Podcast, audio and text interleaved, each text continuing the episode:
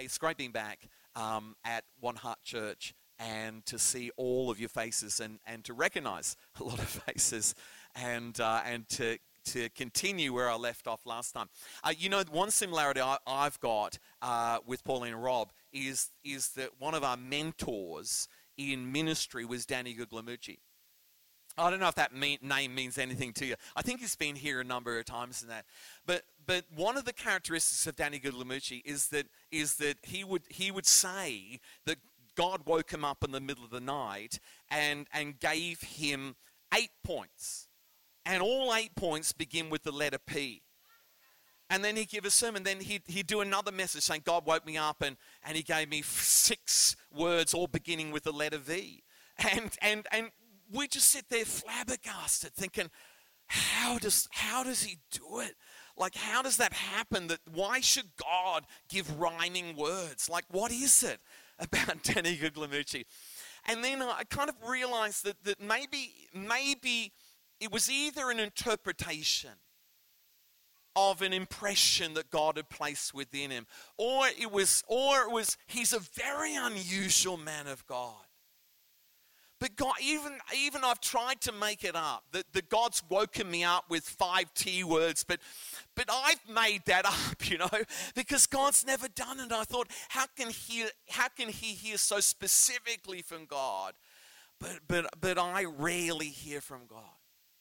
But you know, it's, it's, it's the same difficulty that, that Elijah was having. In 1 Kings, I think chapter 17 or 18, that, that God said, hey, come up to the mountain and I'm going to speak to you. And then on the mountain came this huge wind that, that smashed the rocks in pieces. And the Bible says God wasn't in on it. And then there, there came a, um, a, a, an earthquake, a huge earthquake that shook the heavens and the earth.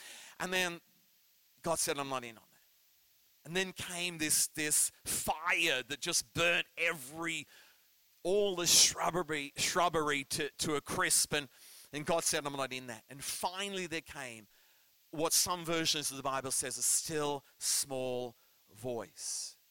And it's quite interesting, right? Because God said, I, am in on that, right? But it was, the word still means silent. It was, a, a small means barely, barely coherent. And the voice means a sound. So what he heard was, was, was a, a bare whisper of a sound. But God was in on that. And then God spoke two things. He said, What are you doing up here? And he said, Hey, get back to where you've come from.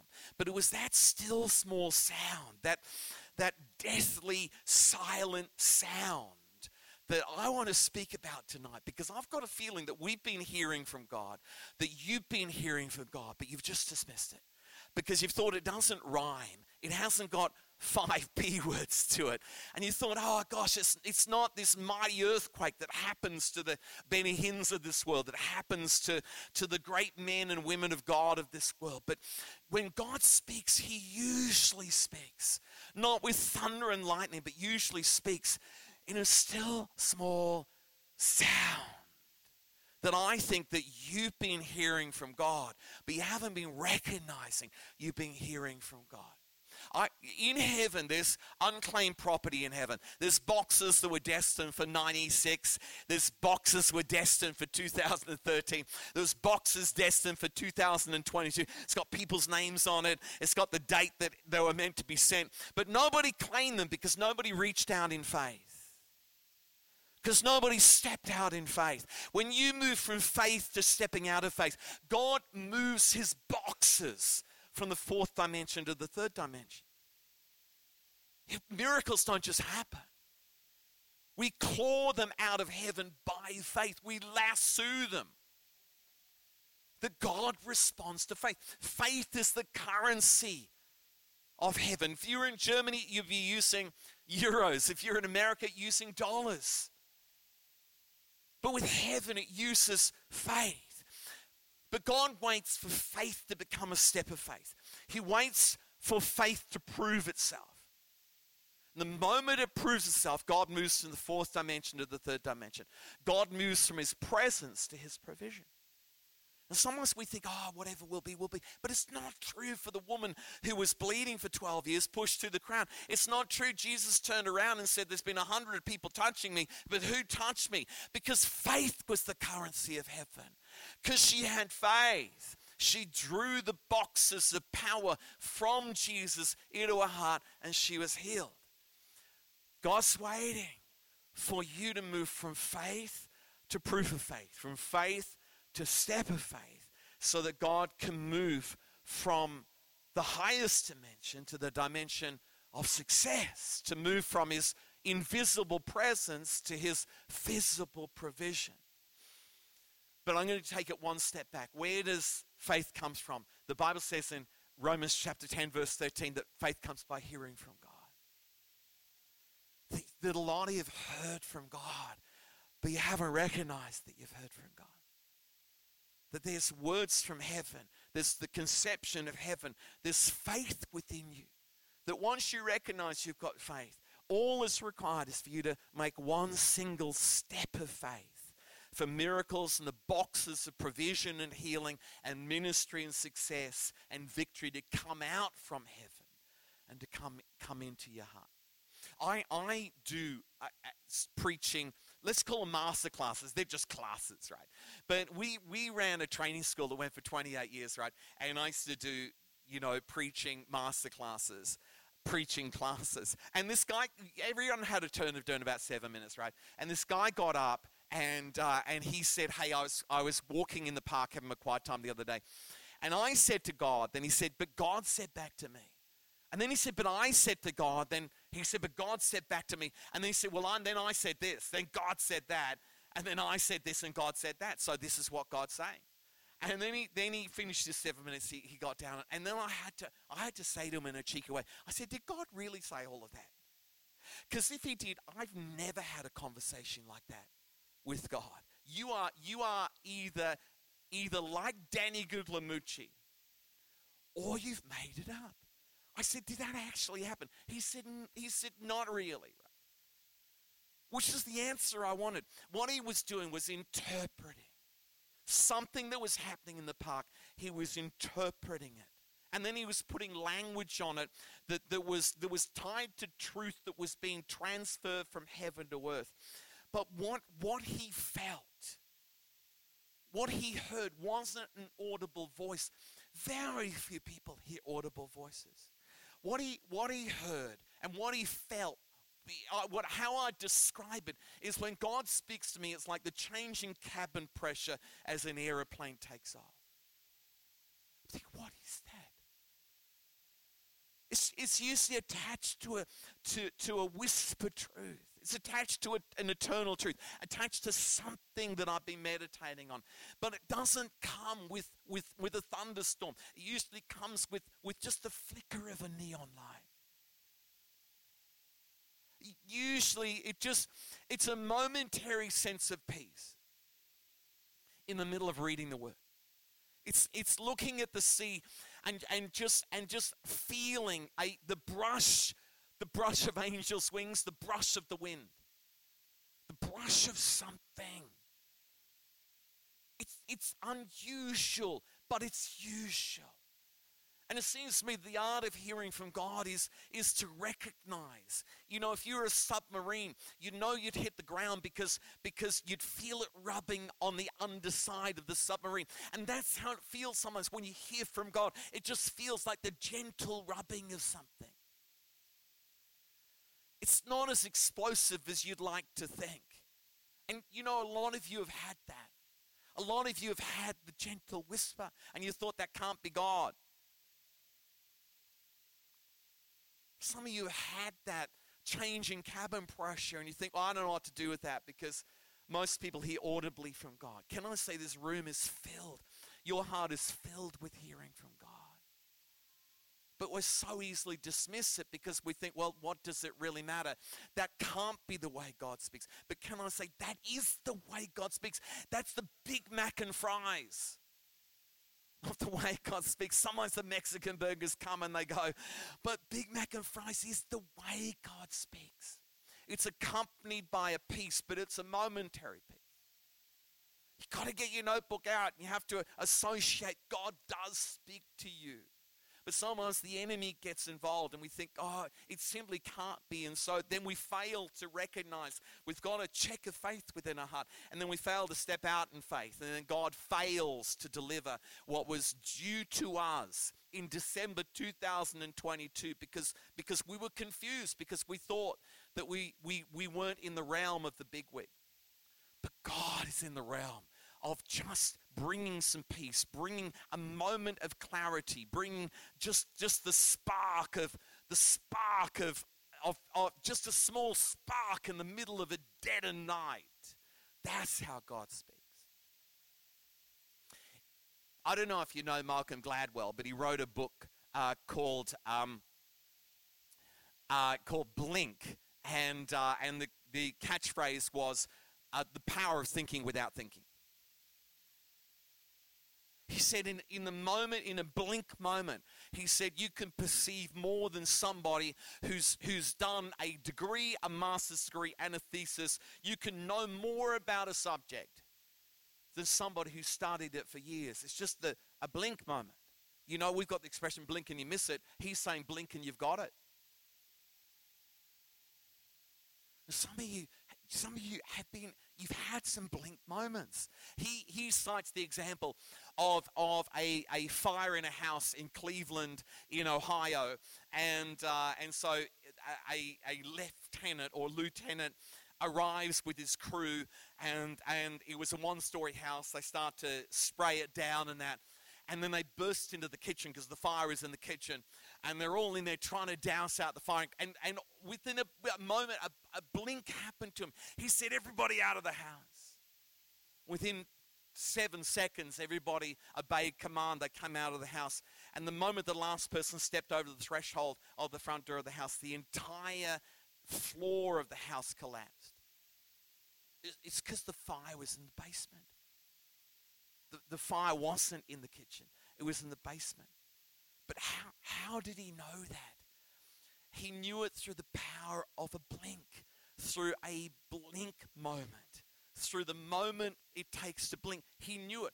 And, and when it comes to us hearing from God, if it's a directional word from God, you want to take it to a couple of godly people and ask them what they think. But don't take it to everybody. If you take it to everybody, you'll, you'll do what the book calls you'll have analysis paralysis. You'll overthink, you'll overanalyze something that was, that was as light as a feather falling.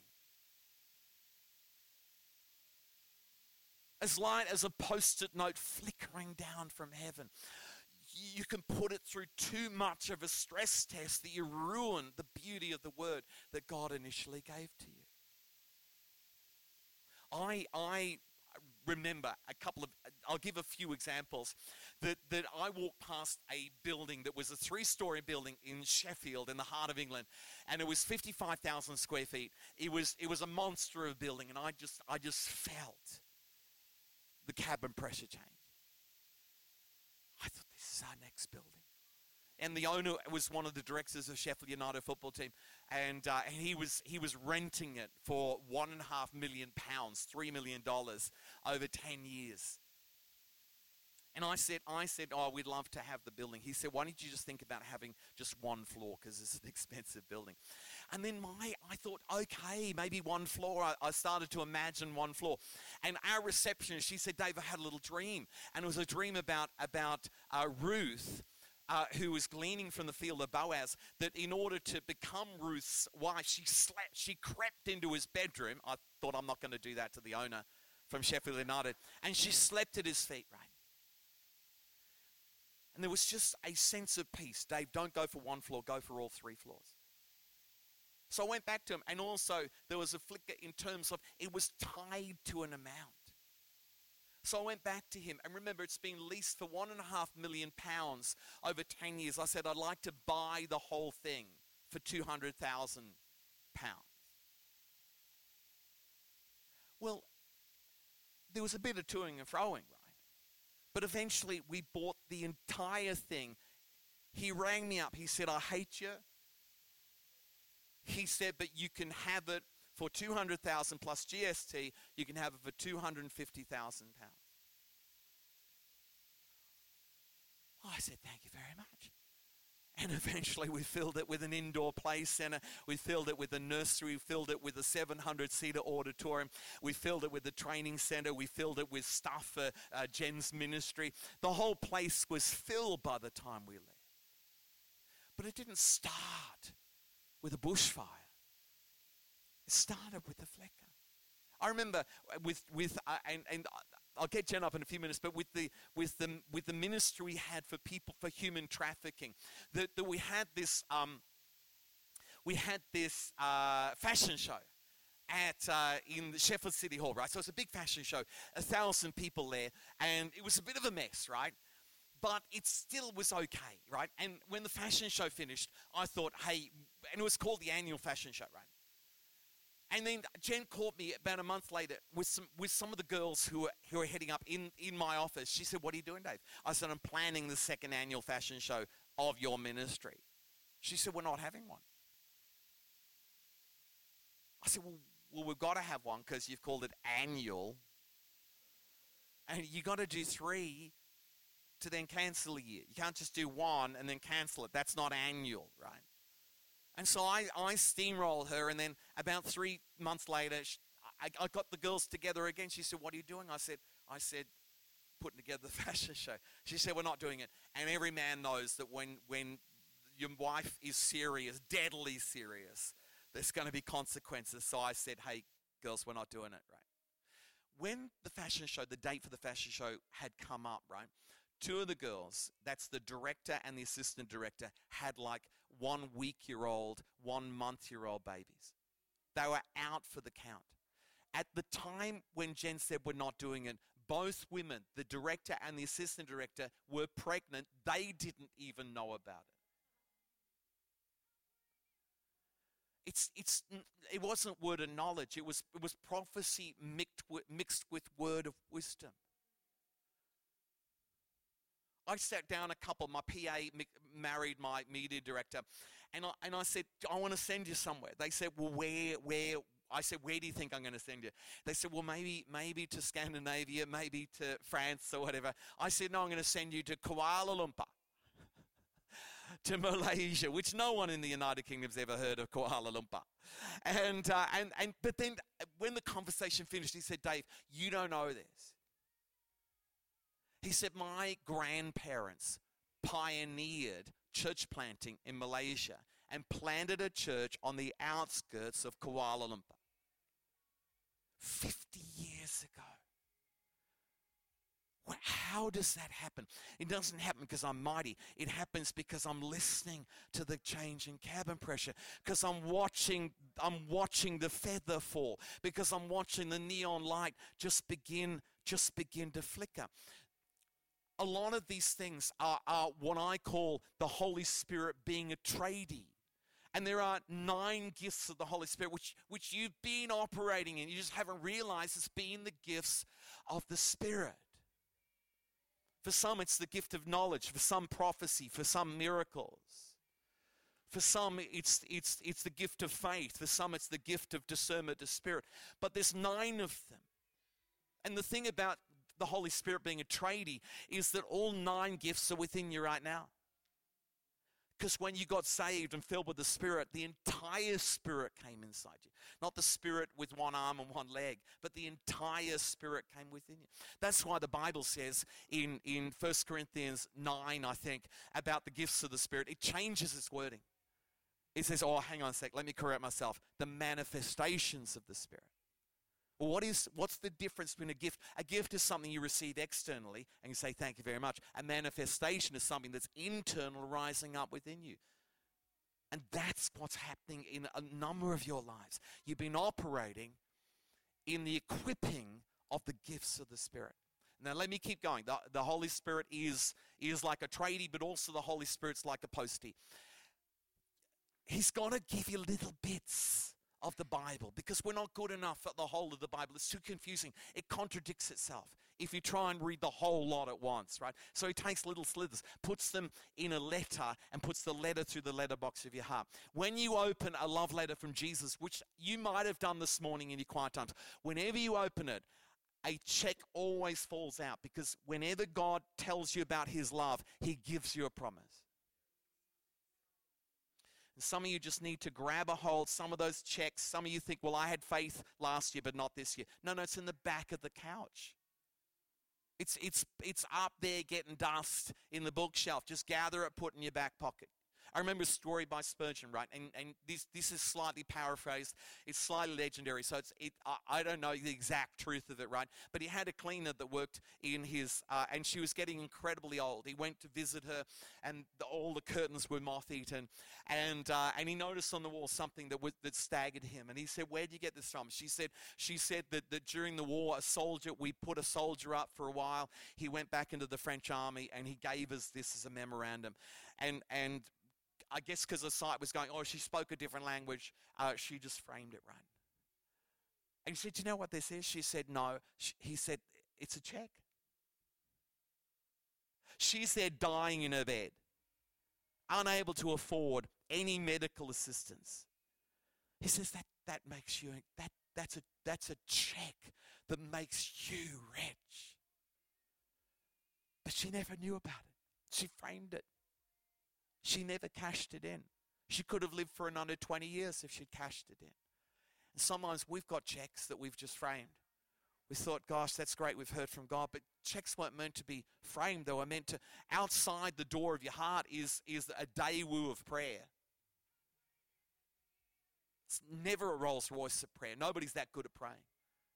It's never a Mercedes. They're making it up. In, most intercessors are making it up, they're intercessors. They're just prayers that have a bit more time than you. But there's a there's a daewoo of prayer outside. There's a Datsun 120Y outside the door of your heart. And the purpose of prayer is to take the check of faith to the bank of grace. And when you get to the bank of grace, the teller is the Holy Spirit. He doesn't say, How far did you come? How much did you pray? He said, Welcome to the treasuries of heaven. Some of you are fixated on prayer, that you don't pray enough. No, no, prayer's a method of transport. That's all it is. It's not meant to be glorified. There's no gold on it. It's just a rusted out bucket that gets you to the bank of grace. The Holy Spirit says, I'll have the check. Then He opens up the treasury of heaven. And some of you in this room, there's, there's, there's checks. It's just a little bit of prayer. Pop in the Datsun. Drive to the bank and add to your check of faith, add a step of faith. And then God will move from the fourth dimension to the third dimension. So I'm going to finish in a few minutes, right? So he's he's an equiper. He got, the Holy Spirit's a tradie. And secondly, the Holy Spirit's a postman. Thirdly, really quickly, the Holy Spirit's a construction worker. That the Bible says, be transformed by a renewing of your mind inside every person's mind are fields of dreams, floods of emotion, trains of thought, and cities of habit.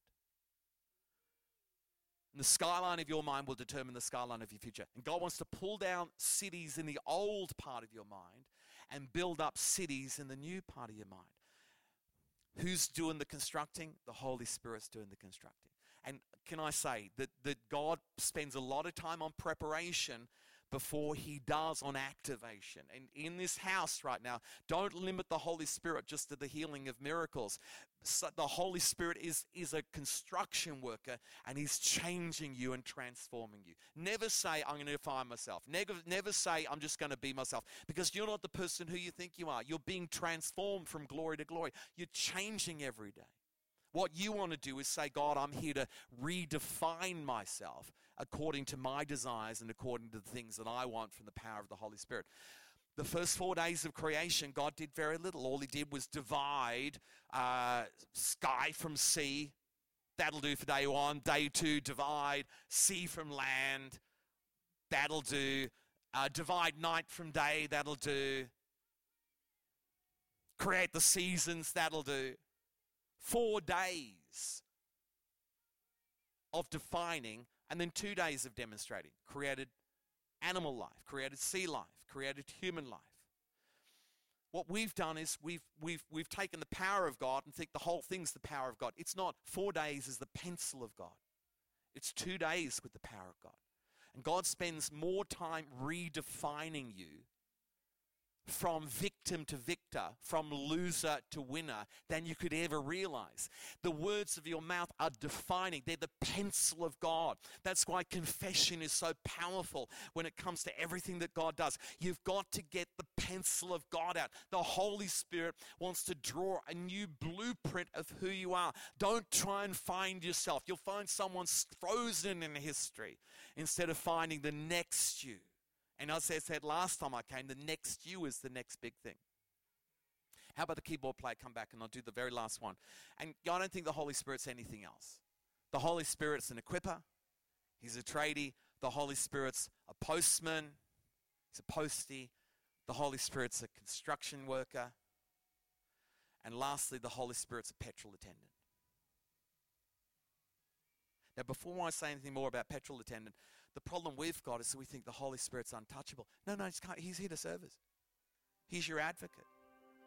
He's the one to help you out in every stage of the journey. He's, he's not distant from you. He's right beside you. He's, he's in work clothes. The Holy Spirit's not wearing a suit. The Holy Spirit's in overalls so that he can approach you and be approachable to you. And what was available to Reinhard Bonnke is available to each one of you. That God speaks to you regularly. My last point, and, and I'm going to spin off this and then hand it over to Jen, is that is that God's a petrol attendant. In John chapter 7, Jesus said, Hey, rivers of living water will flow from me being. And he's prophesying the Holy Spirit In Acts uh, chapter 1, verse number 4 and 8, talks about the Holy Spirit, the power of the Holy Spirit coming upon you. In Ephesians chapter 4, I think it says, Don't be drunk with wine, be filled with the Holy Spirit. Some of us tonight are, are less than half. Some of you tonight are driving just on empty, thinking, I've got a few miles left. You have, but it's dangerous. Because a lot of Christians, we noticed over COVID, were abandoned, abandoned their vehicle on the side of dusty freeways because they ran out of oil. They ran out of petrol. They weren't ready in the day of trial, in the day of tribulation. And your destiny requires you to climb some hills and to, requires you to, to, to, to drive across some deserts and requires you to to, to go for long distances, and there's a, there's a petrol stop, and it's here today. You drive up, drive in because you're on empty. You wind down the window. He also pushes petrol. You wind down the window. He says, What do you want? This is the right response. Fill her up, mate.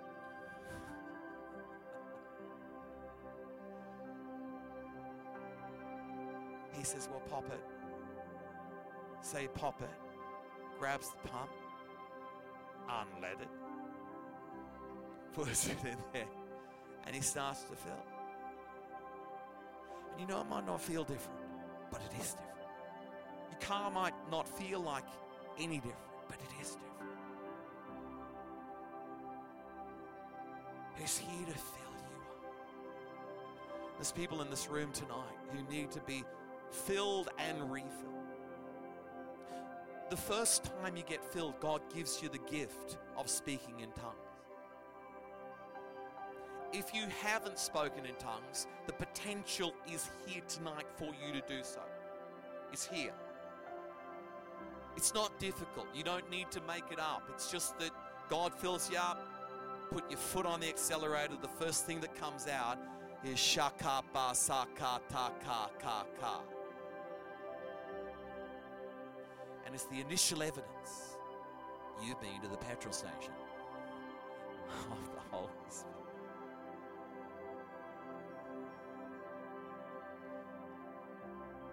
Just lift your hands right now. Holy Spirit, Show them where the checks are. Show them where the checks are. The words that God's spoken over years and years, the word that God has spoken to you over time. The promises I'm going to declare are still yes and amen. That promise for healing is still yes and amen. You're closer to the promise being fulfilled than you've ever been in the history of your life. Every promise has a clock. The clock's ticking down to 12 midnight.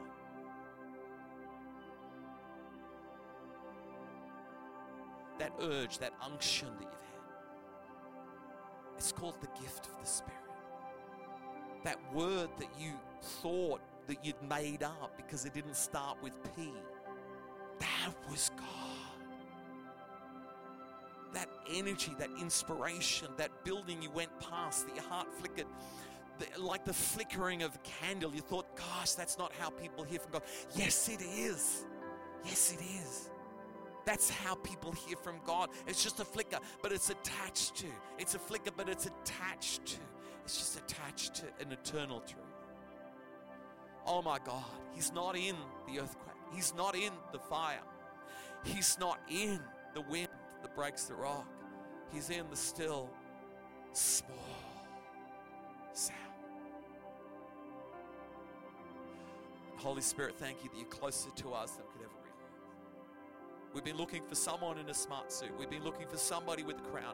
We've been looking for somebody with Yves Saint Laurent all over them. But you're wearing overalls, Holy Spirit.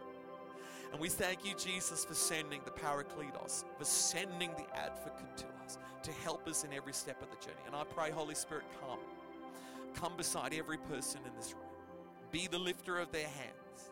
Be the lifter of their hearts. Be the lifter.